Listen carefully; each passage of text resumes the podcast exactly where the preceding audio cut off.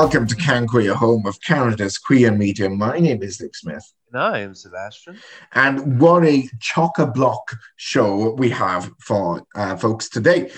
Later up, we will be talking to the two directors behind the uh, incredible documentary, Someone Like Me. I actually really enjoyed it. It was a great conversation. We'll dive into that a little bit in a couple of minutes. But later on, we also managed to get an interview with Minister Chagger, the Minister for Diversity uh, and Youth. And uh, we talk about the federal funding for the LGBT communities as well as the LGBTQ secretariat. So, quite a lot on today's plate. I liked her. She had a nice energy about her.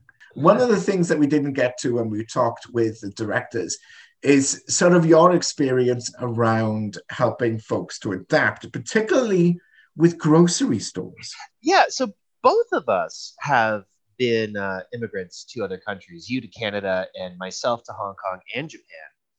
And it's this weird thing, the probably the most useful thing you could do for someone who's new to the country. And I've actually done this for other people coming to Canada. Uh, because I've been through this myself, is take them around a grocery store and just show them what's what.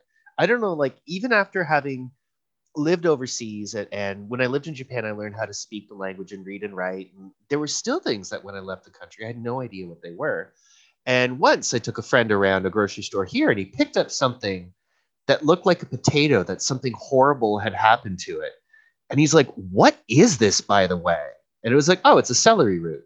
It has a mild peppery aftertaste. It's lovely in a roast.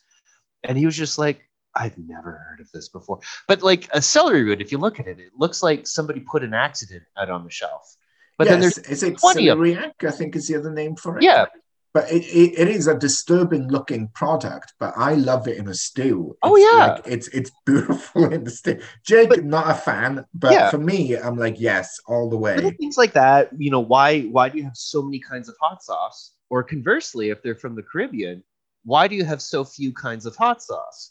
So, you know, being able to walk them through that and be like, well, for some strange reason, half of it's actually kept in this other section. Let me show you where the rest of it's kept. And so, I mean, we bring this up because we were talking um, during the interview that's coming up in a few minutes about uh, supporting uh, refugees that come to the country and as part of the, the Canadian Refugee Sponsor Program. Um, yeah, and like I said, like you've said, you know, walking around and showing somebody a grocery store is a pretty big deal. Or even just stuff like, you know, uh, two pairs of socks layered is warmer than one very warm sock. You know, like two summer weight gym socks will warm your feet better in the winter.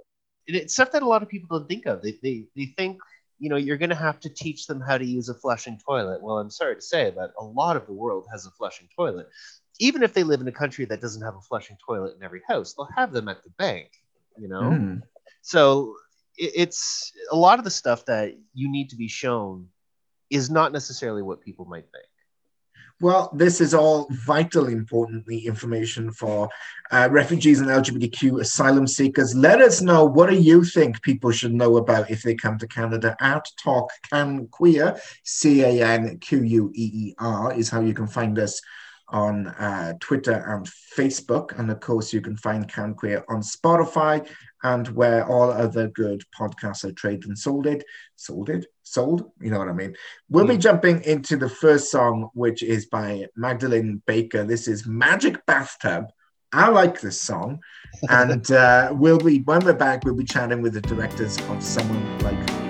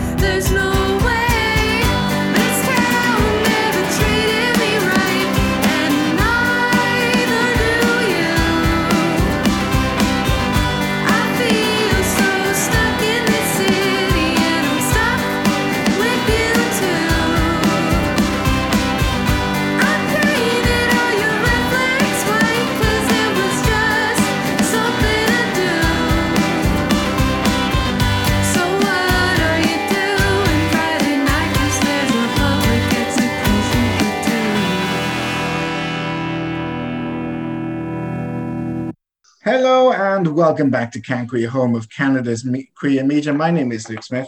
And I'm Sebastian. And I am excited. I, I, feel like I've been chatting with the National Film Board for the last two weeks, and they are excited about this film. And, and I was thinking, oh, well, I'll, no, I'll give it a check. And now I am also very much team someone like me on, on this film. Uh, we are thrilled to be joined by the directors, Sean and Steve. Thank you so much for taking the time to chat with us. Hey, thanks for having us. Thanks for having us. Glad, glad you like the film. This is off to a good start. I, I mean, honestly, it's it's it is. I would say that it is required watching for anyone who's considering signing up to to help support uh, a ref, an asylum seeker coming into Canada. Now, one of the things that your film notes, and one of the things that we've spoken to over many times on the show, is that Canada is unique in being one of the only countries in the world where a group of 10 or 12 people can come together and directly sponsor uh, an asylum seeker coming in, specifically around LGBT programming. It's actually something we saw, you know, further reinforced this year or this past month in the federal budget. It got a bit of a name check there. Um, and it's something that folks are, are keen. I think this actually comes from like the church. I think the church was doing this before the gay community was. It definitely was. And Rainbow Refugee uh, is the organization in Vancouver who helps connect uh, queer asylum seekers around the world to sponsors in Canada. And they were uh, founded by Chris Morrissey uh, and Chris's partner. Uh, they were living in Chile uh, at the time during Pinochet's regime, tried to come to Canada. Chris's partner was an American and was not able to come as a spouse to Canada at that time. So they have been spending the past 20 years changing the laws to make this happen in this country. So queer people can, you know, in an act of global solidarity, help other queer people escape violence and persecution and murder in over 70 countries around the world where it's illegal to be who queer. you are, yeah. queer or your gender identity. So it's been a long process, and you're seeing sort of just another step in that whole history with this film. Before I dive into the film, I want to note that you know Canada is is really at the the, the razor's edge on on pushing this forward. You know, before we talked about the role that the Canadian government and uh, Rainbow Railroad, which is a Toronto-based organization, the, how they work to spirit spirit uh, folks out of Chechnya who are fleeing the gay purge. You know, it's it's really fascinating to know that uh, not only is the government behind this, that there's incredible organizations, but most importantly, and I think what your documentary does more than anything else is it zeroes in on those 12 that signed up to to support somebody. Now, for those who aren't listening, who maybe aren't familiar with this program, I'll quickly quickly break it down, and you can catch if I've missed anything. Uh, essentially, if there's uh, 12 individuals can sign up to uh, volunteer or commit themselves to support, and I'll get into that a bit later, to support somebody over the course of 12 months um, who is fleeing, you know, generally speaking, these are torture. Um, the Rainbow Railroad, which I mentioned earlier, they're, they're doing a study into the, the massive camp in uh, Uganda where, you know, a lot of refugees are.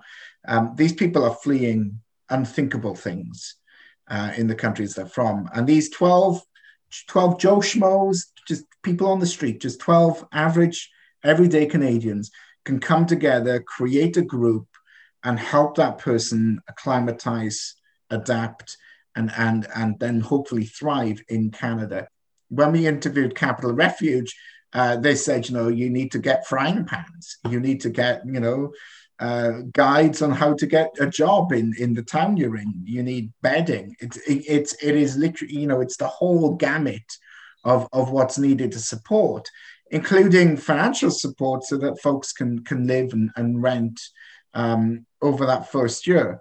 I was actually pretty shocked that this was taking place in Vancouver, one of the most expensive cities in the whole darn world. Like, I'm sure that was actually quite a barrier for this, these 12, uh, those 10 that uh, initially signed up for the circle. Yeah, I, you know, I think in our minds as well, like we were, we were thinking about somebody coming into Vancouver, somebody coming into Toronto, and it's so expensive. Like, it, it is ridiculously expensive um, I think what we found, uh, especially with Drake, who is the newcomer that came into this circle, was uh, he's just he's crafty. He was able to to find accommodation that was pretty cheap. Like he, he was renting a room in a house for five hundred dollars uh, a month. So he was able to he was able to figure it out and make it work on his budget, which I appreciated. It also like opened up my eyes to how somebody can begin to make it in the city um, and begin to like step up from there. What what really surprised me about the documentary "Someone Like Me" was a part of me was expecting this to be almost like a deep dive on Drake, you know, the the moment that Drake lands to the, you know, the, the whole journey. But it, it what surprised me is that it wasn't sort of, you know, an expedition on on those 12 months, but rather looking at the whole story from the whole group that came together um, to support him in doing this. What was your your sort of uh, reasoning behind cre- creating that narrative? I mean, you've touched on, I'm glad that you took this away from the film. You've touched on a lot of things that we started this project with. I mean, you see these 12 individuals um, from Vancouver, they're across the LGBTQ spectrum. They are all young from completely different walks of life, thrown together. They were complete strangers at the start of the project and didn't know each other. It's one of those rare special things for a filmmaker where we would never ever have a group of 12 people like this for any other project in this cross section of the queer community.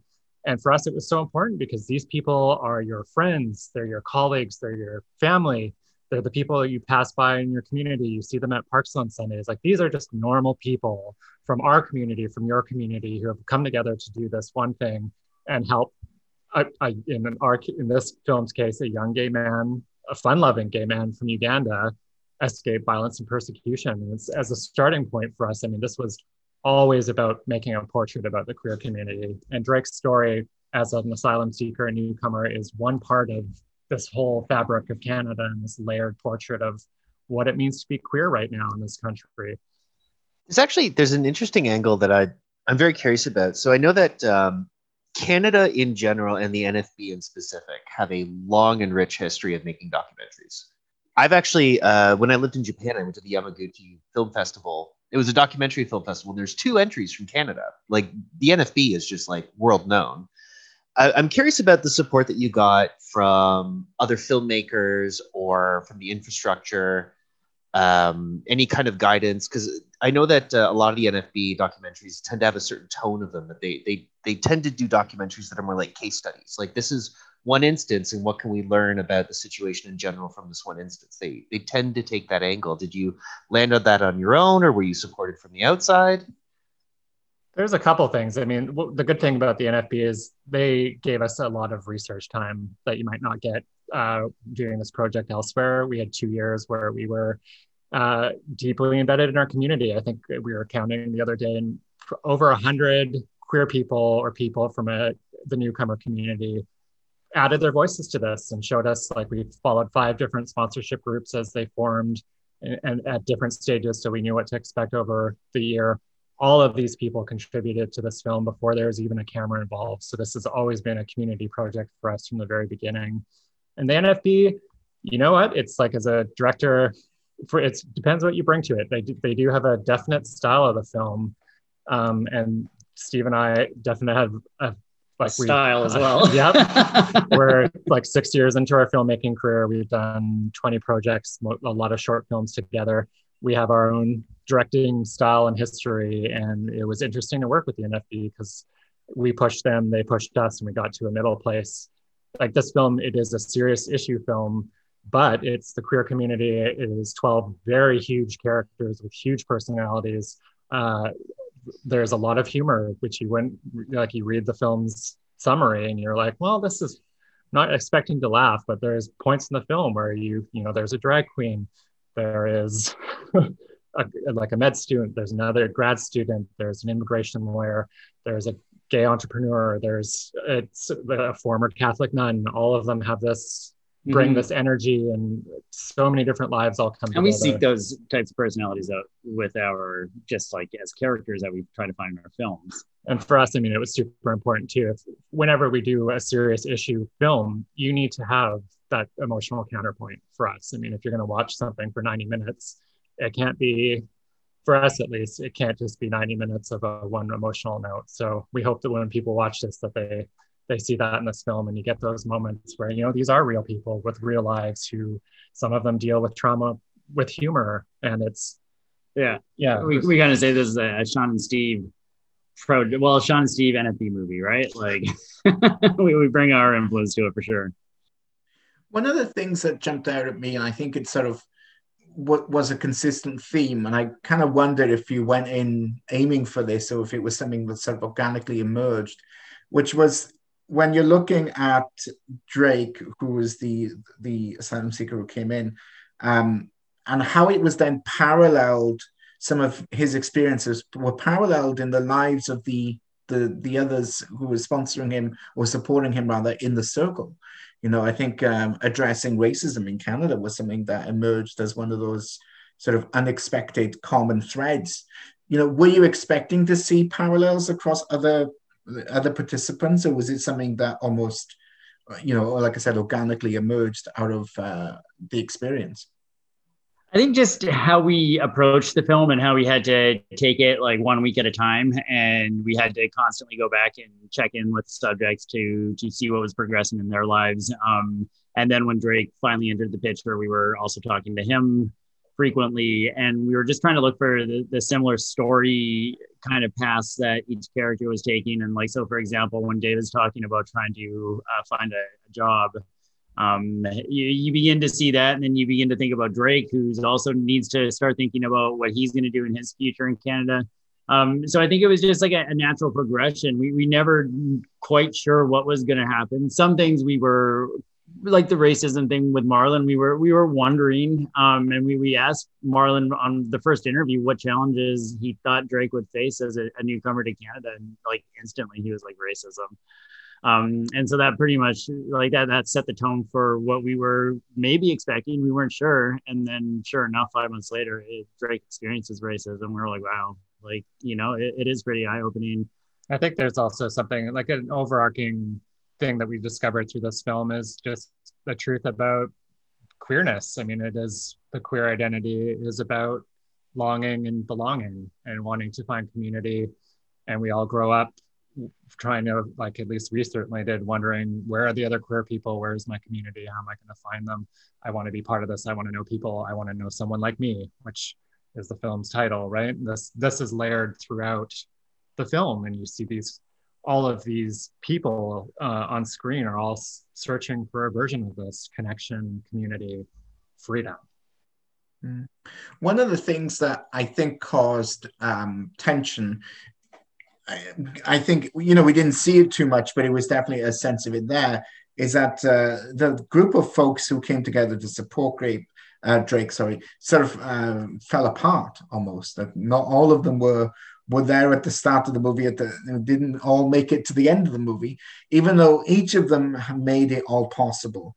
But i'm kind of wondering one of the themes that seem to emerge is the difference between support and saving and sort of uh, you know did you have to address sort of white savior complex and and, and really defining the role? Because i think that's a big part of what i took away from this this documentary is you know it got me thinking like wow we have a spare room. Maybe this is something we should think about.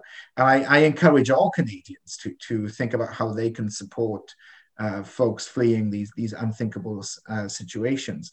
But i was kind of, kind curious as to your take as to that that dividing line between uh, support and saving and, and how that impacted the group. It's funny. I mean you see one of the first scenes of the film or when all of the uh, sponsors Drake sponsors all come together for their first meeting with the folks from Rainbow Refugee. And you hear Chris, the founder of Rainbow Refugee, detail what you just spoke about very clearly that this is about supporting someone and not saving them. And even for us, and maybe for some of your listeners, I mean, you hear that and you're like, well, what does that mean? Or like, okay, yeah, I know how to support somebody. You like, I would just say you really don't until you go through this process and you don't know what that difference means. I mean, the people who are coming over this and this was i should say for everyone too this was a huge huge conflict in this film and it is uh, you know this is a twisty turny surprise film in, in several por- portions that shocked us like we had spent all this time researching and then this happened and it was like we spun out of I wouldn't say out of control, but we had a very difficult month. Felt like we were out of control. and it's it's this idea is like you know the people who are coming uh, asylum seekers immigrants refugees they're adults. So it, you might think that you know what's best for them. Even if you feel that way it's really like that shouldn't ever come into play in this. They're adults. They have their own agency. Your responsibility uh, and what we learned through this is to show up for them without judgment every day. And it, you know if they're going to make a decision that you don't agree with you still need to support them and they will go through that decision process and you, you will be there to provide them with resources and support. That's that's your role. Mm-hmm. and it's like these are skills that if you do this work you will take it into other areas in your life. If you have a, a family member with a chronic illness or someone struggling with addiction these are all the skills that you take from this will carry out through the rest of your life. Mm-hmm. it's interesting you mentioned that that as being the, the twisty turny part of the film and not the global earth-shattering pandemic, which uh, I, I, think was, uh, you know, a curveball that nobody was expecting. Because uh, of course you were filming, you started in, in 2019. I mean, obviously you mentioned your research was was much earlier than that. Um, but of course, Drake arrives in 2020, and then lo and behold, uh, the world ends. So, how on earth did you manage to create a documentary when you know the the tail end of it is all in lockdown?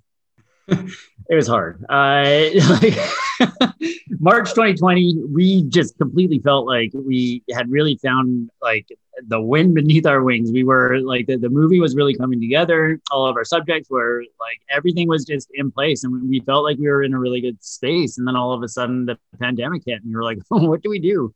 Um, you're not allowed out with cameras. NFB shut down production across Canada, everybody was in their apartments, and we were like, we still need to do this. We've gotten this far. Um, we're still within this really unique situation, um, and we just wanted to continue filming. And so for us, we were like, what if we bought an iPhone, and what if we sanitized it, dropped it off on like our subject's doorsteps, and left a list of questions with different scenes that they might be able to film we'd leave the phone with them for a week and then we would cart that out and it was really fun i mean we would offload the footage and it was always like a treasure box where we didn't know what was going to be on it and we would see how people were portraying their own lives and how they like to be seen and it was just it was really it was super intimate footage that came back and we were really happy um, that that's the type of footage that we were getting back for this pandemic experience because we need to keep on going. and it kept us busy. I mean, you know, you remember those early days of the pandemic. And you're like, I got to this. I mean, having watched it, I think, like you said, the intimacy that it provided helped to create. Uh, it, it, sort of really brought you into the the production at the end, um, and it was definitely a powerful one. I like I said before, I think this is required viewing for anybody who who is thinking about uh, um, you know, supporting somebody coming into the country. But also, I think for queer folks, like this is a big part of the Canadian queer experience is, is supporting refugees. Um, you know, and, and it's something that comes up in communities all over the country.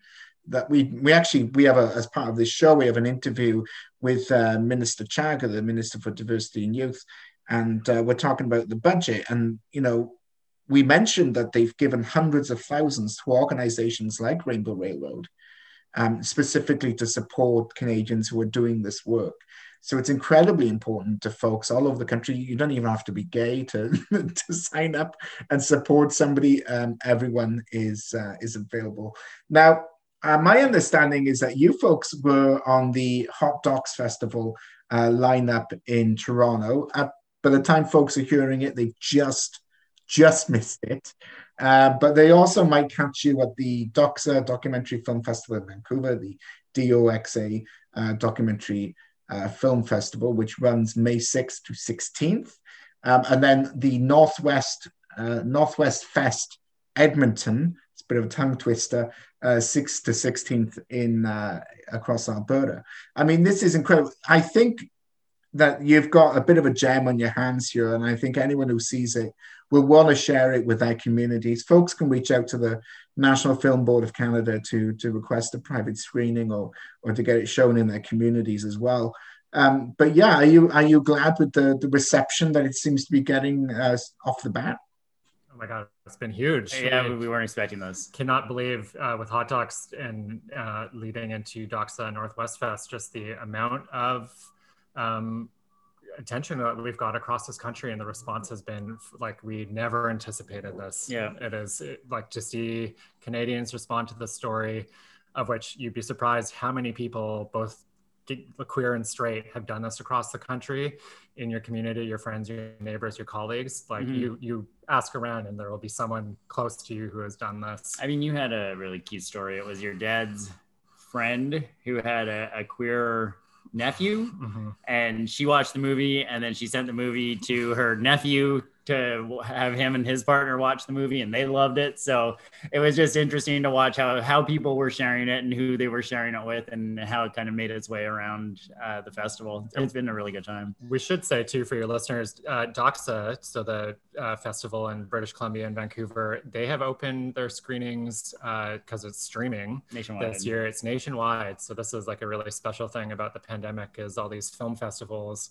a lot of them have opened it up. So everyone across canada no matter like what city or town that you live in how big how small you can log on to the internet uh, buy a ticket through the website and watch it. So well I, I, strongly suggest everyone do so. Like i said it was it, it, was incredible. And i think it also speaks to your talents the, the two of you as well because you know you very much got the sense that uh, day one these 10 people show up for a meeting and you're there with a camera and, and I'm not sure if you knew where this was going to go, or if those 10 folks in the room knew where this was going to go, or if Drake even knew what was going to happen. So yeah, it's it's a really testament to your, your skill as storytellers to have created such an incredible narrative that pulls you in and connects you to everybody that was on the screen. So uh, I want to congratulate you that on uh, on some great uh, great production. Thank you. Thank you very much. All right. Well, as I mentioned earlier, we will be jumping to a quick interview with the Minister about the federal budget. Uh, I want to thank Sean and Steve so much for joining and for sharing this documentary with us so we were able to get a, a sneak peek ahead of time. Um, and I strongly suggest that folks check out the Doxa Film Festival, DOXA, um, and uh, get a ticket to see someone like me. Walk the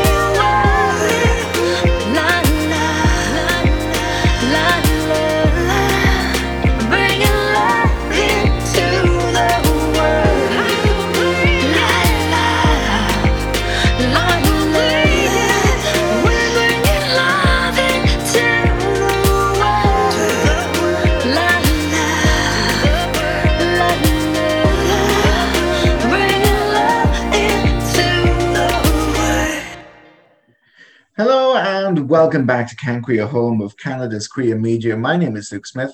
And I'm Sebastian.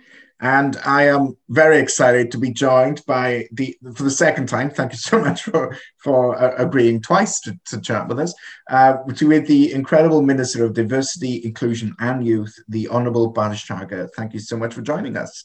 It's great to be here. Thank you for the opportunity. Now, one of the things I like about chatting with you, Minister Chagger, is it always seems to be about very good news. Uh, you know, we talked about the uh, Enabling Future of Community-Led Organizations Fund and, and all of those amazing projects. Um, and now we're talking about even more incredible funding for the LGBT community from coast to coast to coast.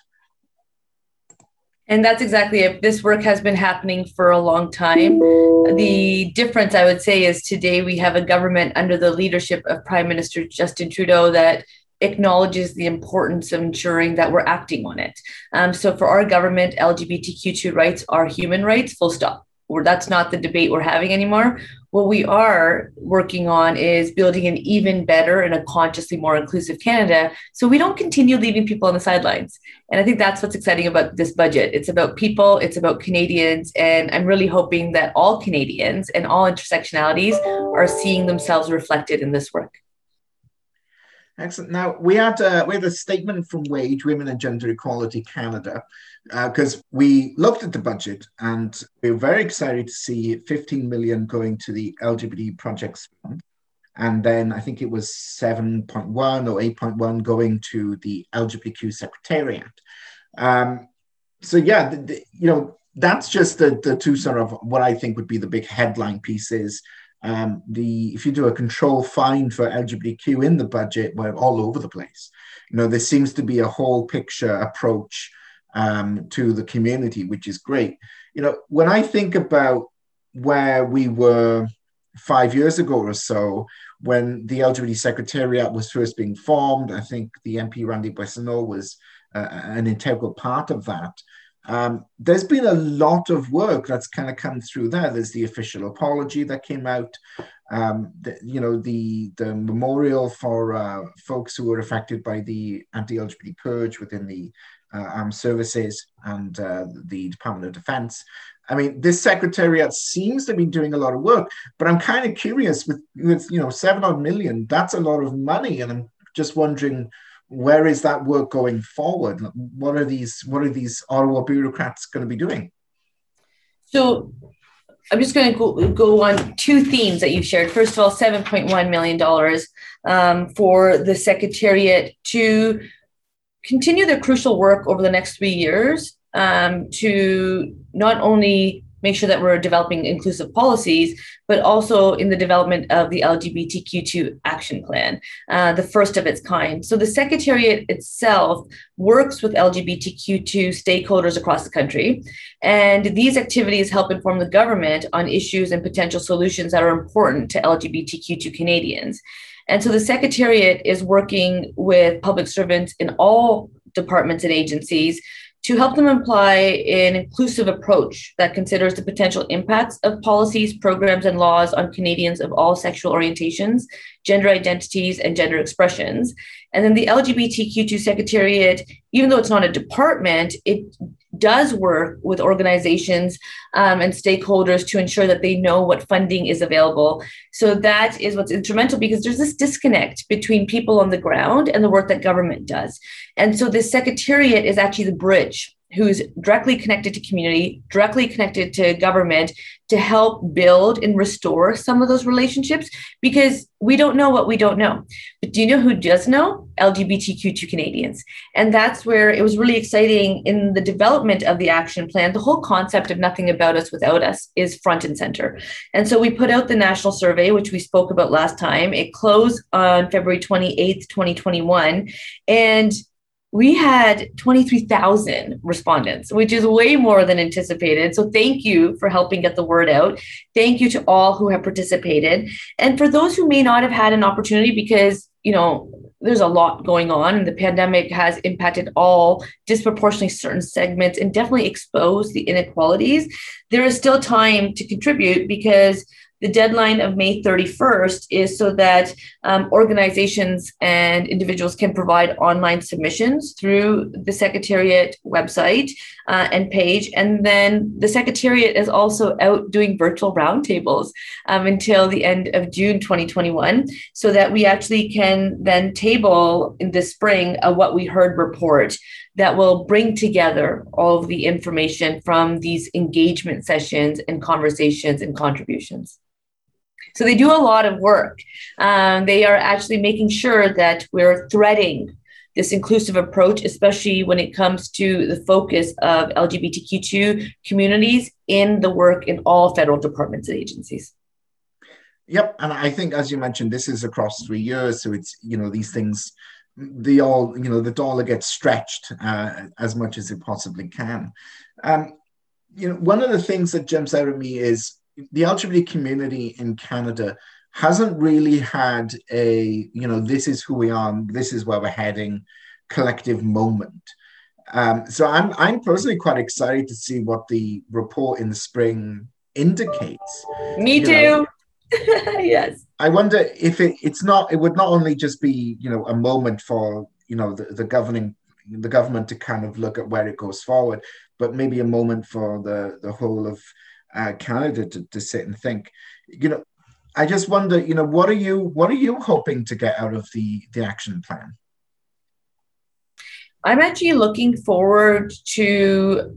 Um, I'm actually looking forward to the direction that is coming from the diversity of perspectives from the LGBTQ2 communities as to what concrete steps and actions the federal government can take to actually respond to the diverse needs of LGBTQ2 communities. Um, in Canada, as Prime Minister Justin Trudeau often says, diversity is our strength. But that diversity is more than the shells we occupy. That diversity comes in many different ways that we see and cannot see. And that's where it's important that we have these conversations and discussions. And oftentimes they may be uncomfortable, but they're essential as to the way we move forward. And I think that's why it is really important to our government to ensure that it is an evergreen and living document because the realities of today um, may change. And we have to be able to still be agile and be able to respond to that reality. And I think that's where the capacity fund was really good news because it provided something that communities have been asking for for a really long time. This secretariat, even though it feels like five years ago, wasn't. It was only in 2017. And it was in response, you know, we had the LGBTQ2 flag flown for the first time in 2016. Um, and that's been a long time coming. Randy Boissonnault, a force as the parliamentary assistant advisor to the prime minister on LGBTQ2 issues, really fought hard to ensure that we had a full voice at the cabinet table. And today I'm really, you know, honored and privileged to be that voice. And so I continue pushing to ensure that we are actually being informed by communities. And I think that's where this LGBTQ2 action plan for me is really important because if you look at the survey, 16 years of age and older, self identifying as part of the communities, entirely voluntary, entirely anonymous, respecting the needs. Um, and I think that's where it really comes down to, you know, how do we actually l- listen and actually hear the, the lived experiences and realities of individuals, and then have a government that's actually responding to what they're asking for rather than what the government might think is best. I know that I filled out the survey. I mean, I just, I mean, I, I am a big fan of filling out surveys. I actually did my census a couple of days Yay. ago. Everyone, everyone, go go and fill out your census. Um, just sidebar promo for Stats Canada. Who knew? Um, one of the things that Seb mentioned, and I'll, I'll throw it to you, Seb. One of the concerns was around folks who maybe aren't in urban areas. The gay community tends to centralize in urban communities. Um, but I think you had a question about that. Yeah, so the the it's kind of a an adjunct to the squeaky wheel question. You know, we know that the largest urban centers, especially Montreal, Vancouver, and Toronto, have a very high population. But we also know, like the the this survey that was done recently is kind of a reflection of a sort of a, a kind of a survey, kind of a census that they did in the United States about 15 years ago, where they discovered, quite to everyone's surprise, that it was something really alarming. Like 40% of LGBT identified people in the United States live in rural settings. Um, many of them are hard to find, many of them are hard to serve, and many of them are hard to study by design. They don't want to be found. They, they like living small, quiet lives in the countryside, which can be understandable depending on the context that you're living in. So, as much as like I'm very like unequivocally, I am 100% for this entire project, but one of my smaller concerns is that um, the people who tend to speak up the most tend to be more organized and you're not going to get like uh, you know like that there's a small french canadian population in nunavut and there's a small inuit population in northern quebec.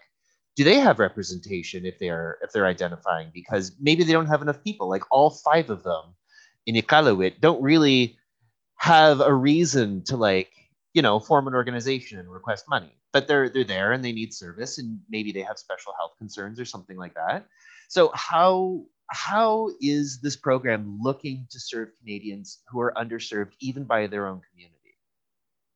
Sebastian, I really appreciate that conversation. I just want to step back to Luke first of all. The the census public service announcement you just made actually informs government as to where the gaps are, as to where programs and services are needed. Our government actually brought back the long form census for that very reason. And you'll notice the nuances and the the disaggregated data that we're going to be able to get out of the census because we've improved the questions based on the information that for far too long we haven't been asking. So we're actually asking these questions so that we can better serve all of Canada's diversity. Sebastian, to your point, I know, and I really appreciate you saying like a, a, small point for yourself is a major issue for myself. I'm actually constantly looking at who is at the decision making table and who's not at the decision making table. And when somebody's not at the decision making table, I'm asking why they're not at the decision making table. Is it, you know, a relationship we need to build? Is it because we're not searching hard enough to go and you know really locate and get to understand these communities? So the way the action plan is being informed is first of all there was the survey, and that was for individuals wherever they were, and they were able to actually share a little bit about themselves and their situation, including where they are living. And then we've got these organizations, oftentimes more organized, but are servicing a lot of these individuals in rural remote north communities because they you're right don't necessarily have the services in their backyard. So where are they coming to, pay, to obtain those services? And these organizations in the larger urban centers have been sharing that with us. Sure we're located here but this is who we serve.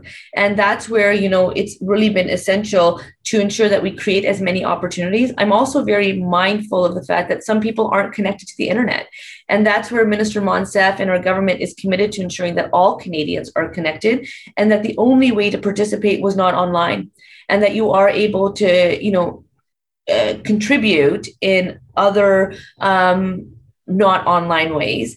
And I think you know something that was really clear is if you look at the community capacity fund, um, we saw communities like Waterloo, which is a small town turned city, receive community capacity fund support for the first time. And oftentimes they say, we didn't even know we were noticed, but they are noticed. And if you look at the stakeholders and organizations I've been meeting with, we've actually been traveling coast to coast to coast. And that's why I'll say, anytime you provide me an opportunity to have a conversation here, Luke and Sebastian, I will be here.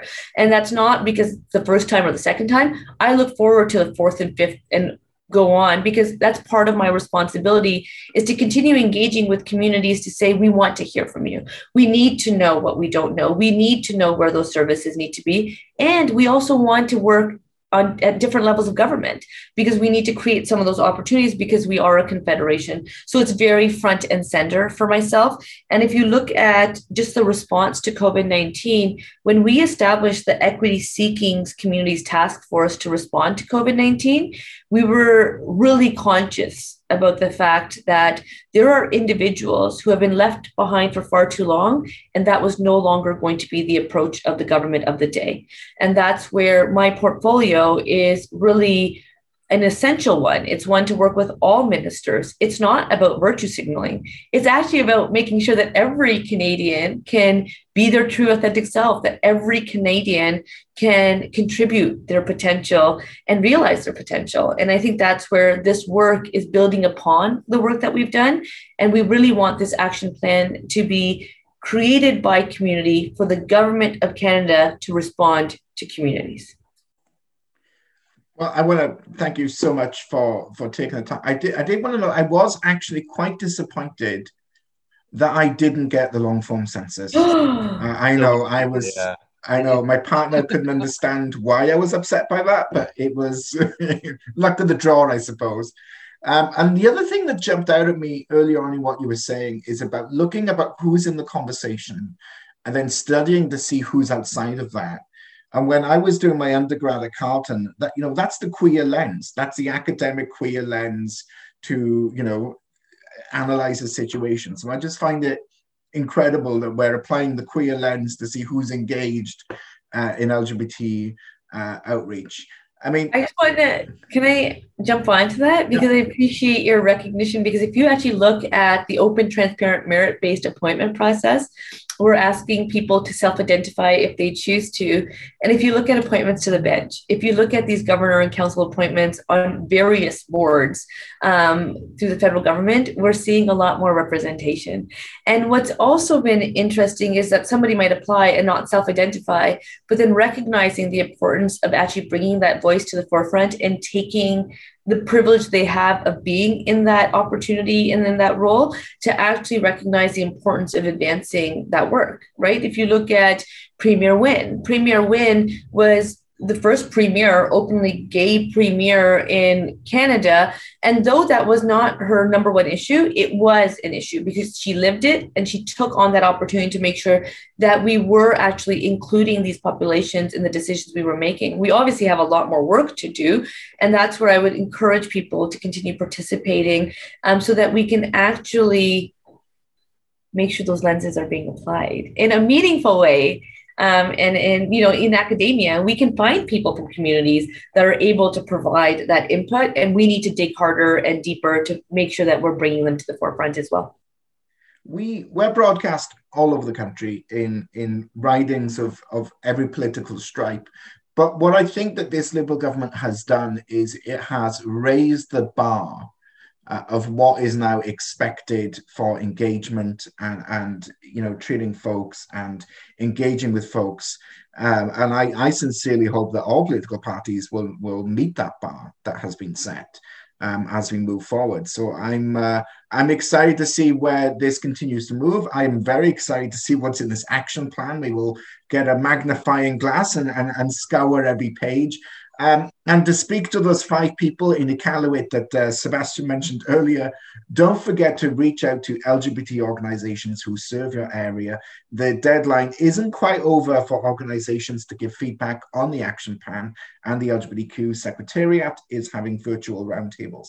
So there's still ways to be heard in your communities. Thank you again so much for taking the time. It's always a pleasure, and we'll be back just after this.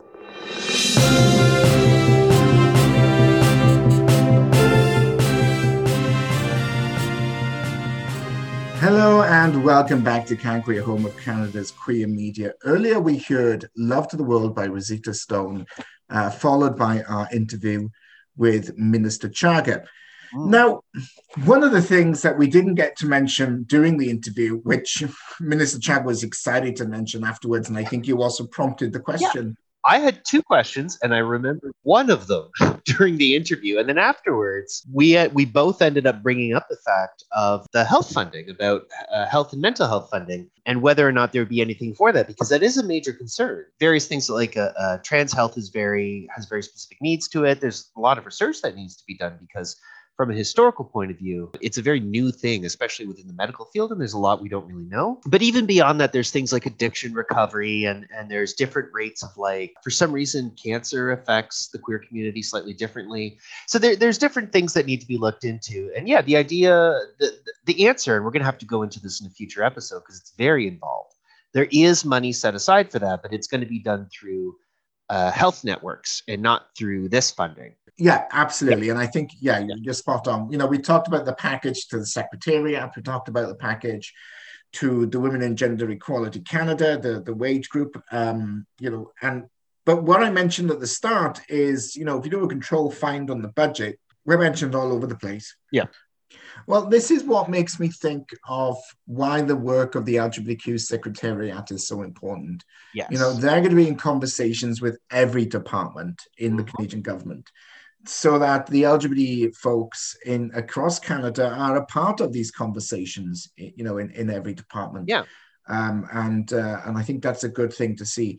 You know, at the end of the day, if we're working for you know the most vulnerable and the most at risk and the most isolated Canadians, that mm. could only help all Canadians. It was actually really interesting. She mentioned the importance of a reliable internet connection because even in the major cities, the community is very dispersed and we rely on the internet. And there's parts of Canada where that's still not reliable. And all I could think of was uh, my one matante who lives in like Abitibi in Western Quebec. Her internet connection's through a satellite dish. Mm. And she's surrounded by tall nickel bearing hills. So her satellite dish can only point in one direction. And if there's even the most remote chance of, of rain, then she basically loses the internet.